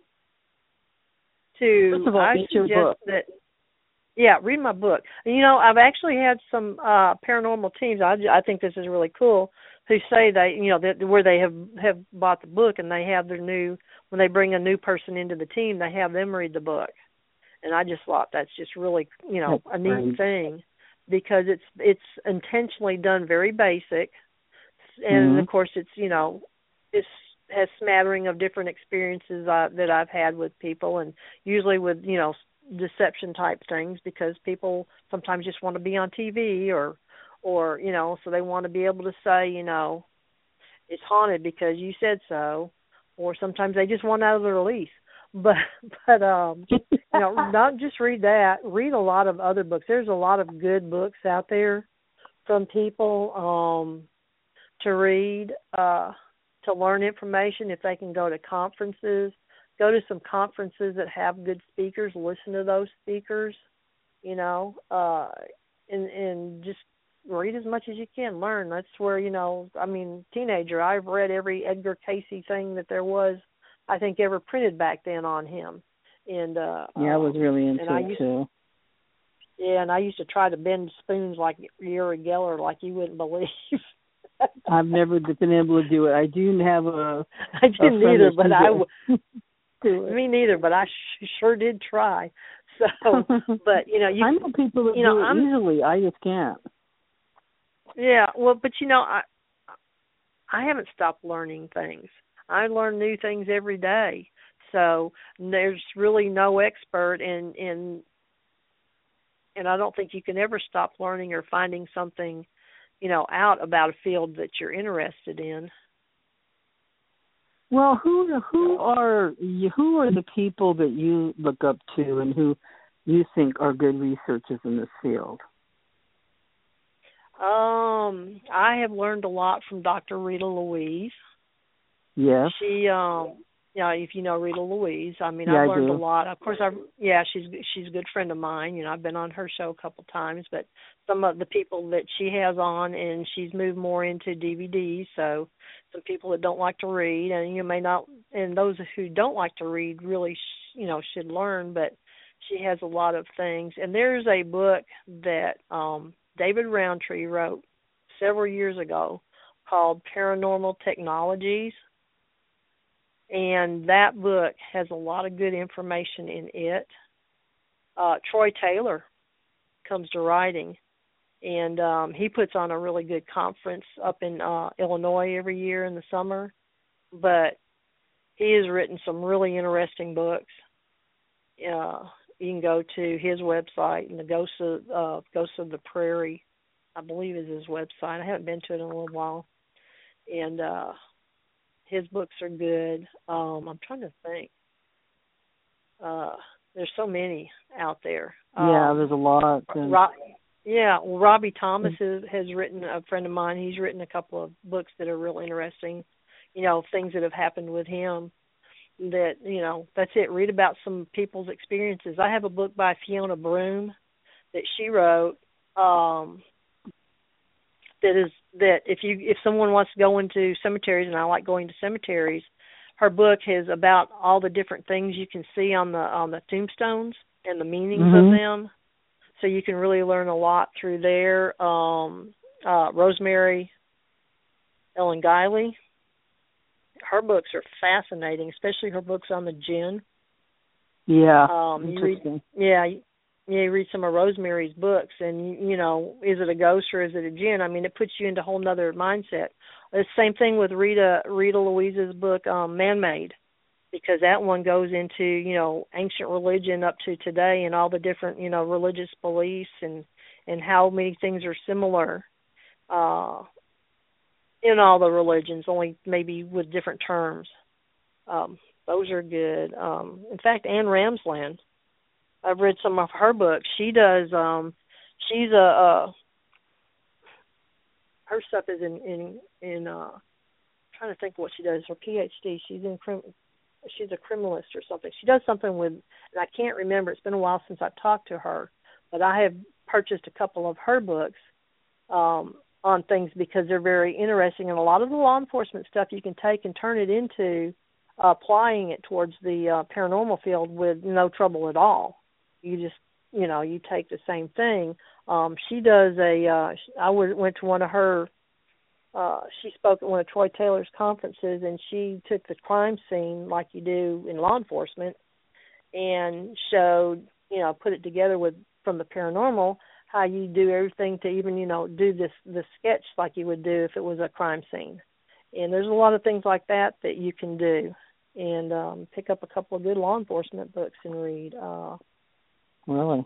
some of those. Yeah, go to Yeah, because Press and find some- profiling, profiling, and things like that, you can kind of figure things out. They they do have uh, techniques. Let's say uh, an investigation. If a person is like this or this certain age, would be a serial killer. And you know, basically, I guess Right. white guys that are middle aged. So uh, it's Yeah. kind of horrible, Yeah. but it gives you a clue to uh what you're looking for or or even if it is a ghost you can or people uh reporting things you know. I think that uh in some ways i think we should uh like i believe in prayer. You know i have prayed um to my people that i love in heaven you know and uh let them know i'm thinking about them. And uh on the other hand I am really scared of haunted houses. I've lived in many of them, but I have never gone looking. Only one time I went looking and I ran screaming out of there. I was actually up in the Hollywood and I went to Houdini's castle, believe it or not. I think this was the 70s before they tore it down. And I went up to the front door. I actually could look into Houdini's house. It looked like a castle, but it was very Uh-huh. broke down. The tree had come to the roof, but it had a massive granite uh fireplace. I mean, massive. I've never seen anything like it, really. You could kind of walk in the fireplace. It was so big. And then I heard something crack and I ran screaming out of there because it was all overgrown. It had kind of a moat around it, but that, Right. that was my one shot at it, and that was there. It was miserably a failure. So, and when I screamed and ran, there happened to be a lot of college guys that had just come through the, the fence because there's an opening we had to sneak in. They ran uh-huh. screaming too, and that was one of the funniest things I've ever seen in my life. Because I all these big guys, they were bulky big guys, running fast like little girls, screaming their heads off. And I Oh, actually made it up to the door and looked in the window because I had to travel the little boat that had like a little motor on the window. So I walked around looking in. That's when I saw the uh thing, and you could. I had a feeling he was really there, Houdini. Well, you know, I mean, there's there. some there are some places that you just you just have that negative feeling. In some places, you can go in and you just feel like you're just absolutely welcome there. And, Yeah. You know, they don't. And the houses don't bother me, but I go in, you know, I uh you know with protection and there and everything, but uh protection and respect. But even so, I've you know run into places where it's you know whatever it is it doesn't want you there and you can very much feel that if you're just if you're paying attention you can really feel that you know i don't go in for all this let's go ghost hunting it's fun kind of thing because you know to me that's Well, you said it. Yeah, you Yeah. said it. Maintain respect because we're dealing with something that we actually don't have a handle on. You know, they're like free, really free don't. rangers. We really, how can we control anything like that? I mean, it's it's you know, well and if you It's- get right down to it we really don't even know what it is we I mean, don't. have it could we- be residual. It could be. Uh, we're seeing these dimensions that people are talking about now. The the, Exactly. the the scientists have found what twelve dimensions, more than that. It's like yeah it's i mean it could be thing. you know we just i mean we've had this word that we use you know ghost that's been around in our society for a very very very long time but you know actually you know we don't know what really what is a ghost and is it really someone that used to you know live there is it someone who that used to be a family you know what is it we don't know for sure we just know what we think it is Right. if you, you know if you're going why people think they it. can control them. I don't. I don't know how they can possibly say that. Well, you don't actually know what you're talking to. It could be Right. anything. Exactly. You know, it's like I when we were talking about when I was um uh young, when I first when I was 19 moved to Dallas, I had something and Mhm. actually it's been in my life off and on uh you know growing up uh that my best description of it when I would talk about it was like a druid. Uh, but it Hmm. was a dark shadow with no face. The face was darker that came in, but I always felt like it was there to protect me. It came into my room two nights in a row, looked at me, and it sat down on a bed and faced out like it was protecting me from something, keeping something from coming in the room. And uh And that could be Yeah. possible. There could be spirits that are are fighting on our behalf. You know, and then Yeah. people think they see something, they start yelling at it, and all. That's why is very tricky. I think the the native ways are the best ways I've heard of people respectfully going in with some Right. ceremony, and you know they can tell what it is. A lot of people have a sense of this, and I I know Mhm. that uh there's more more respect. The the solemn thing, not screaming and you know hitting them or do whatever that people are thinking. I think it's stupid, but I Yeah. don't know. So So, uh, what would be like your ideal, or what is your dream uh, investigation spot? What would you like if you had the whole planet to think of where to go? Where would you like Oh, to investigate? goodness. Now, I'm giving you a whole planet here. I know the whole planet. Yeah. Skinwalker Ranch. oh man, I don't know what to make of that place. I swear to you. well, but that may not be. that's probably not paranormal there at all. Uh, it's probably something else. Uh, I have that dim- feeling dimensional because or something, you know, yeah, I think there's a vortex otherworldly. I can't Yeah. believe you said that because I once tried to talk to that guy. Um, I'm not gonna say who it is, but somebody has something to do with the Skinwalker Ranch, right? Right. and I asked right. him, "Would you like to be on the show? I'd like to book a, you know, ahead of time because I'm full to, you know, for the next three weeks. But I'd like you on the fourth week." And he said uh he couldn't do that because uh, he didn't book in advance. I'm like, "What the hell? What's he talking about?" And then I, Right. You know, I didn't understand. What am I supposed to do? You know what I mean? Yeah, I don't and know. and Pitch, when pitch when him on the fly at the last minute. I don't know. I couldn't make sense Well, of what he and was when- saying to me. and you know, and when I think paranormal, paranormal is something that we're that isn't necessarily normal to us. So it can be so many different things. Yeah, it can. So many different. Well, I think there's a know. vortex over there, and I think that it's odd, like, you know, like when you go into some places, the water runs a different way, you know, and uh, you know, you Right. can walk up the side of a hill, you stick to the wall. It's just very odd stuff happening, and I do believe, I guess some people call them ley lines and stuff like that, but I do Yeah, feel like they're yeah. natural phenomena, and I feel that Yeah. way about the the skinwalker thing. I think this is uh some kind of effect that's true. However, that it's more well, of a you know- natural effect. Yeah, and and there are ley lines, and uh, a friend and I were, were talking about going to Sedona uh, Oh, this summer, maybe possibly. Yeah, to go Oh, go to a that'd be places nice. to do some some things. You know, do some visit some different locations and, and things. So who knows? Uh, one place that I actually there's a couple places that I would like to go do uh, um, maybe an investigation. Your typical paranormal.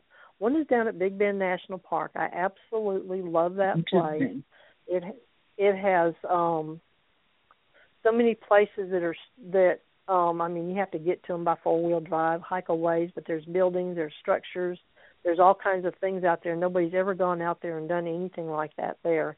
And I've been out there many many times.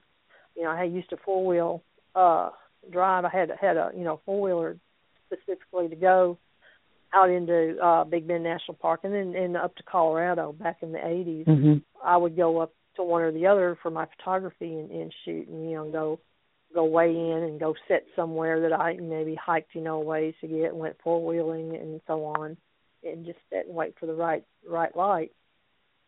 But there's some mines up there. There's just all sorts of things over at, at Big Bend National Park that Yeah. that would be so easy to go in and investigate.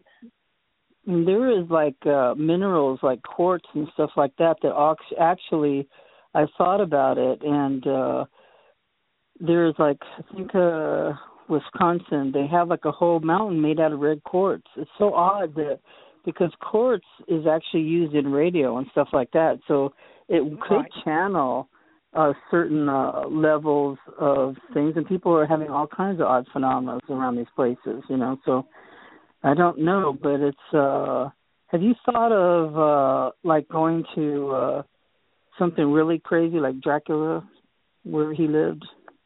Oh, yeah. I well, you know, I would like to go to. Yeah, I thought about that, but I've also thought about I would love to go to one of the castles from one of my grandfathers. You know, and, Oh, yeah. and, and I'd love Oh, to go to one of their castles and and see, you know, if I can, you know, connect with any of my, you know, former, re- you know, my ancestors. That would be And, uh, fascinating. You know, that Even would the be kind of cool. It's like- Inquisitor? yeah, I mean, it's like Oh man. you know, it's like when you go if you're you were in law enforcement and you go into a jail. It's like they sen Mhm. it's like you feel like they sense that, you know, you were you know, you're law enforcement and, and sometimes that gives you some pretty good activity because, you know, that's not always a good thing. And uh I would love to go into some of those castles. And Yeah, that say, would be- hey, that'd be Grandpa, something else. You know, how's it shaking, Grandpa? How did it feel signing the Magna Carta, or when you lost your head, or or you know? I wonder, you know, I've heard two, a couple different things that people um say the ghosts kind of disappear or wear out or whatever. But on the other hand, like the battlefield of Gettysburg, they still are still uh doing marches and people see whole regiments out there and their horses Yes. still marching. Yes. You know, and they see it Yes. like it's live, so they don't. They feel like they're uh re, re, re you know uh Yeah. uh that, the people that don't know that they're ghosts really think they're watching a regiment and some people have even seen uh like the castles in England they've actually seen Roman soldiers walking you know Right. and except walking at a different level like lower so they build they build over and over and over but uh Right. you know i i mean people that live in those castles are very aware of what's going on in there there might Yes, be uh something still there That's very true. And and I've always, as far back as I can remember, I've always been very interested in history. And in my early twenties, I was over um over on the East Coast, and and actually went to Fort Sumter. And um you know, I wasn't as aware of things as I am now, but I was somewhat aware. But I can tell you, out of all the old his, historic places I have been, I haven't been to Gettys, Gettysburg, but the, the ones I've been to, I can remember I kept looking, you know, like behind me because I could have. I just, the it was almost overwhelming. The Wow. feeling at Fort Sumter. I, it's like the soldiers were just going to start walking out of the walls. I mean, literally. And I've always, so I've always wanted to go back there. I was, you know, in my early twenties then, and I would, you know, there's no reason for me not to have gone back. I just haven't gone haven't been out on the East Coast. And uh but that's a place I've always wanted to go back and see, you know, what kind of feeling I get now that I'm more aware of things. yeah you're more mature and could uh look at it a different way i think that that makes a big difference then um well Right. there's another spot that i would like to go uh for many reasons would be new orleans new orleans Ah. Yes. Well I grew up just outside well grew up. I lived there for a couple of years when I was twelve and thirteen we lived just outside New Orleans. And uh then we went back to Memphis. So okay well it's uh, Yeah, it would be uh, interesting Oh, most definitely, most definitely. I liked it then, and I was there probably oh five, six years ago, maybe somewhere around around in there. I think I, w- I was a friend and I went to New Orleans, and I drove the perfect car there. That's when I had my little smart car convertible, and we were able to Oh, fit all over the place in New Orleans with that. So even on the and- sidewalk exactly, exactly. We stayed at a place where that you little actually one that didn't have looks like an egg that car that looks like an egg is that what you're Well, when I when I would open up the convertible part, I would say it looked like a fat roller skate. So okay lord yeah. It's the one that when you drive through West Te- or you I we drove through West Texas then I could probably do it now Mhm. because I drove drove it to Albuquerque too, and Yeah. uh it did great in the mountains. But um every time I stop when I stop for gas and I'm going through part you know Amarillo and that you know going that way into uh, New Mexico and uh uh you, look up from getting gas and there's all these faces plastered to the you know windows for the at the convenience store trying to figure out what the heck is that what are they driving oh, my god is it I- electric uh no i don't think i could have driven here if it was when when I was a teenager, my mother got a Hellman car. I don't know if you've ever seen these, but you know, that we were uh big girls. It was four of us, so two of us are, are bigger, and then uh two of them were thin, and my mother. But we had to all fit in that car, and it was small, just like those little tiny cars. And when her I remember one time we were going up 190th in uh, near Redondo Beach, and the car couldn't make it up the hill. So we all had to get out. No. We always had our own, since there's so many of us, there was, we had a pushing committee. We all get out and push up over 190th, and then uh, she would coast down and start it. You know what I mean? But then we have to jump back in that little clown car, and then once in a while it would die at let's say a light, and then she'd have to get out this thing, and she'd be winding it up in the front. I mean, it was totally embarrassing for a teenager. You know I mean? I said, I "Mom is winding up the car." I know it's crazy. it's really Oh, funny. the car- And my mother. Let's see. The first car I had that my folks bought me at 16 was in was a uh was an Austin America, and those were made. You know, that was made by Austin Oh, Healey. yeah. I have never, I haven't seen Cute. an Austin America on the road in I don't know how many years, but you know that was like the first little little car, and uh it lasted a little while. a little well, while. I did my have a friends, '63 rag, and that that I could work myself. Now some of these cars are cool, the little old cars, because you can work on them. They are You know, because now They I don't even know what the heck's under that hood. I don't know what's going on. I don't want to look at it. Either. right. Yeah, my I'm husband's first car at thir- in Texas you Is can what? actually drive and get your license at 13 or you could back then. Wow. And his first car was a Studebaker when he was 13. Wow. Yeah, you know, I used to think they were crazy because you could drive at 14 in Mississippi, and I just at 16 I'd shake my head. Can so- you let you know- little kids drive? Well, I was driving a stick w- on the wheel at 10. I was driving a stick shift because my parents would say, you know, you're the most responsible in the family. If something happened to us, you have to learn how to drive to take us to the hospital. So I went out there. Had my first excursion. I was 10, and it was a stick on the col, you know, on the on the wheel, you know, the column, Right. not on the floor. Right. So they had me in traffic. I actually learned how to drive within two hours, and I was already out in traffic driving. I was thinking, my parents are crazy, but man, this is fun. But so I've been driving since I was ten years old.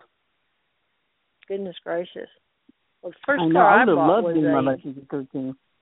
Go ahead. let's see, yeah, seven in seventy two. I bought my first bought my first car, and it was a sixty nine Thunderbird with the uh four barrel um dual exhaust, the big motor, awesome. had the suicide doors on it. Dang. Uh, that was the last year they made one with the suicide doors. Yeah, I loved that car. Oh, that is that is one car that would turn heads. That's for sure. I love them. I I, love the old cars. I won every race. Not You that I raced it a lot, but What color was it? it was all factory, but I would beat every guy that thought he was hot. That's right. What uh girls what go, color was "Sure." it? was blue and it had a black uh top on it. Oh, that was cool. I can Well, remember I think from Go ahead.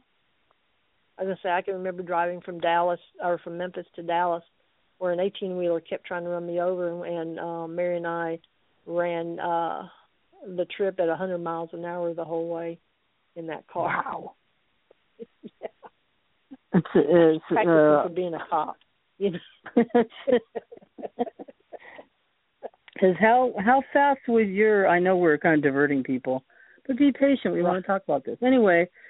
So how fast could when you ride in that cop car? How fast could you get it go? Well, we had Crown Vics and not the best roads, so you know we didn't go super fast that often. But when we did, you really couldn't go more than 120 because if you got over 120, it would start floating a little bit, so you'd have to slow down some. 120 That you were airborne. you know, Is that what you're trying to say? Not not quite, not quite, Yeah. but you would start float. It would start. You'd feel it start floating a little bit. Yeah. well, you sure are a very fascinating person, and the more I get to know you, the more I like you. And what a interesting, creative life. You know, really. Um, I I bet you have conversations with your husband that you can sit and talk about this stuff. It never gets old for me. What is your husband's That's opinion true. on this whole thing?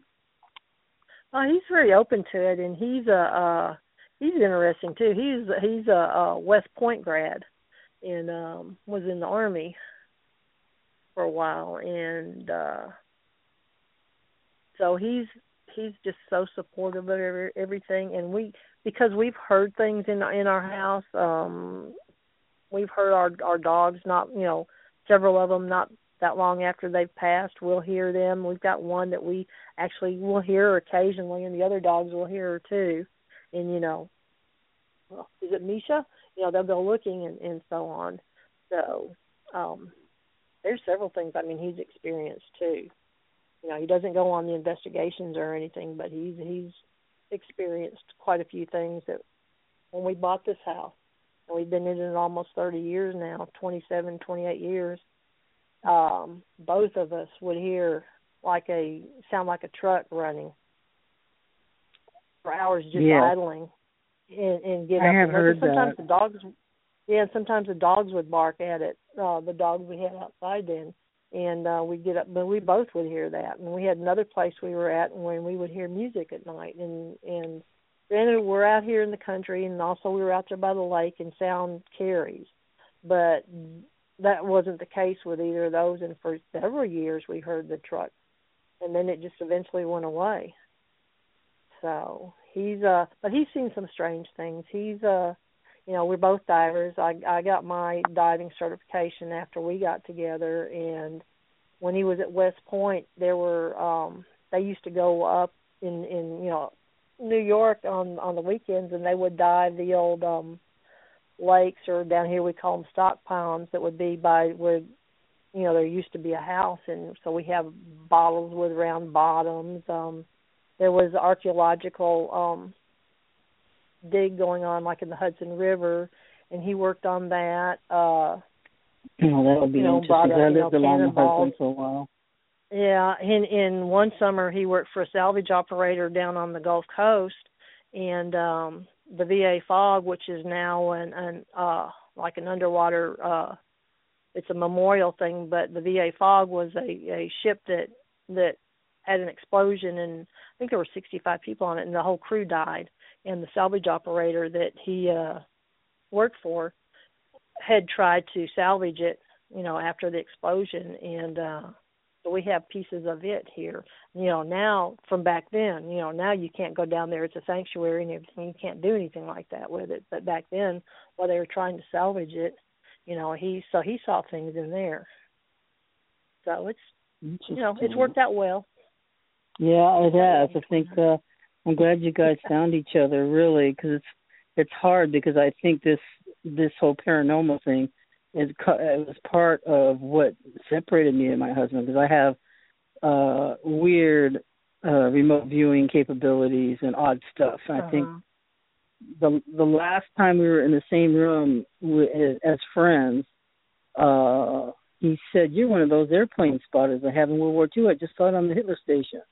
I went. I call it the Hitler Station. It's the History Channel. But anyway, um, and that's actually the last time we were in a room as a couple. Is when he Mhm. said that to me. I was thinking, I've been telling you that for over 20 years. Like, how can you, you know, say now you believe it? Because you know it was frustrating for us. But anyway, we have about Yeah. a minute Yeah. left, and uh, I want to thank you so much, Martha, about you know your, the, you, what your work you're doing out in the field, uh, for you being on the show tonight. Uh, we appreciate you very, and respect you very much.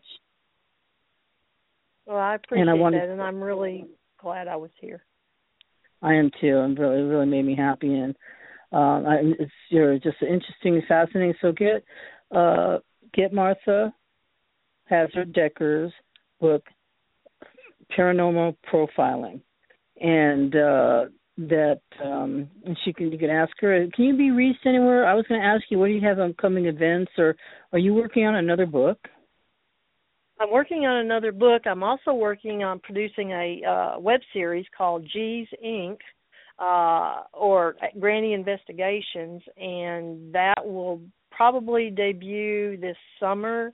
It's uh, three of us pretty much, and we're all over 50, and decided it was time to just do something. So I just said, we're just going to do this, and um, we uh, investigate everything from the paranormal, the crypto, the UFO, uh, unsolved murders, uh urban legends, you name it. We um you know, we're we're that's what we're we're doing uh and we've got some pretty interesting stuff coming up. Uh including uh yeah, just really interesting stuff. And you can find us with um uh on Facebook with Granny Granny Investigations.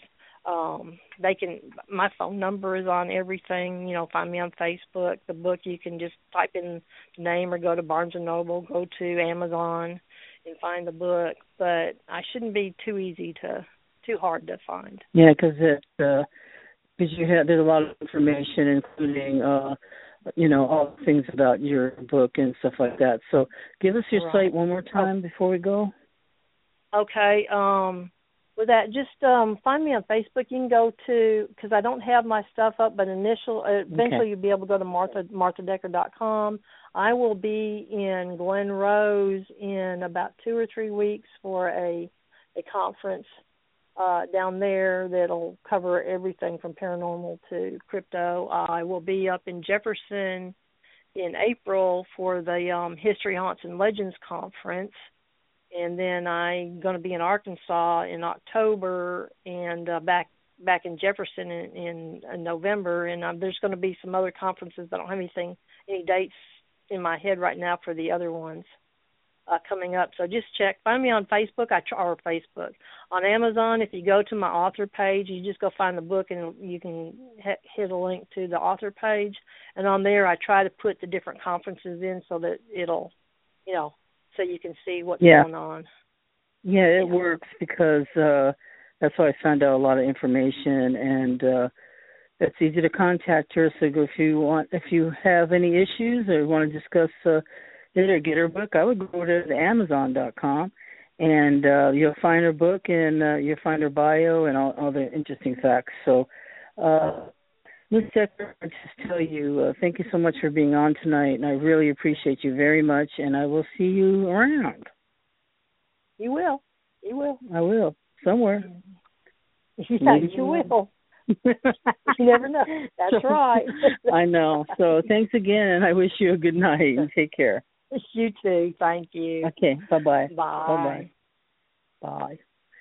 So I, I just thank Martha again just for being a, a gracious uh, guest and putting up with all of our questions here. And I want to thank you all for tuning in tonight. Um, I had many people that were waiting and listening on the line, and uh, I just want to thank uh, the the people in chat and everywhere else for a wonderful Friday night. So please follow the links to contact me, or you can leave me a message if you would like to be part of our show or for general help and assistance. And uh, I want to thank thank everybody again. And the show is archived after this, so I will be editing it uh, sometime tomorrow, and uh, it'll be ready to go. You can listen to it any time, though, uh, but it'll be in pre-edit tonight. Anyway, so remember that the paranormal is sacred is a place where the unheard may be heard, and please recommend this to your friends. And uh, we want to provide a place where people can speak openly about anything they damn well please, as long as it's along the lines of the paranormal or the interesting or go, a ghost or angels or whatever your preference. Anyway, I want to wish you Godspeed. God bless you and love you very much. And good night.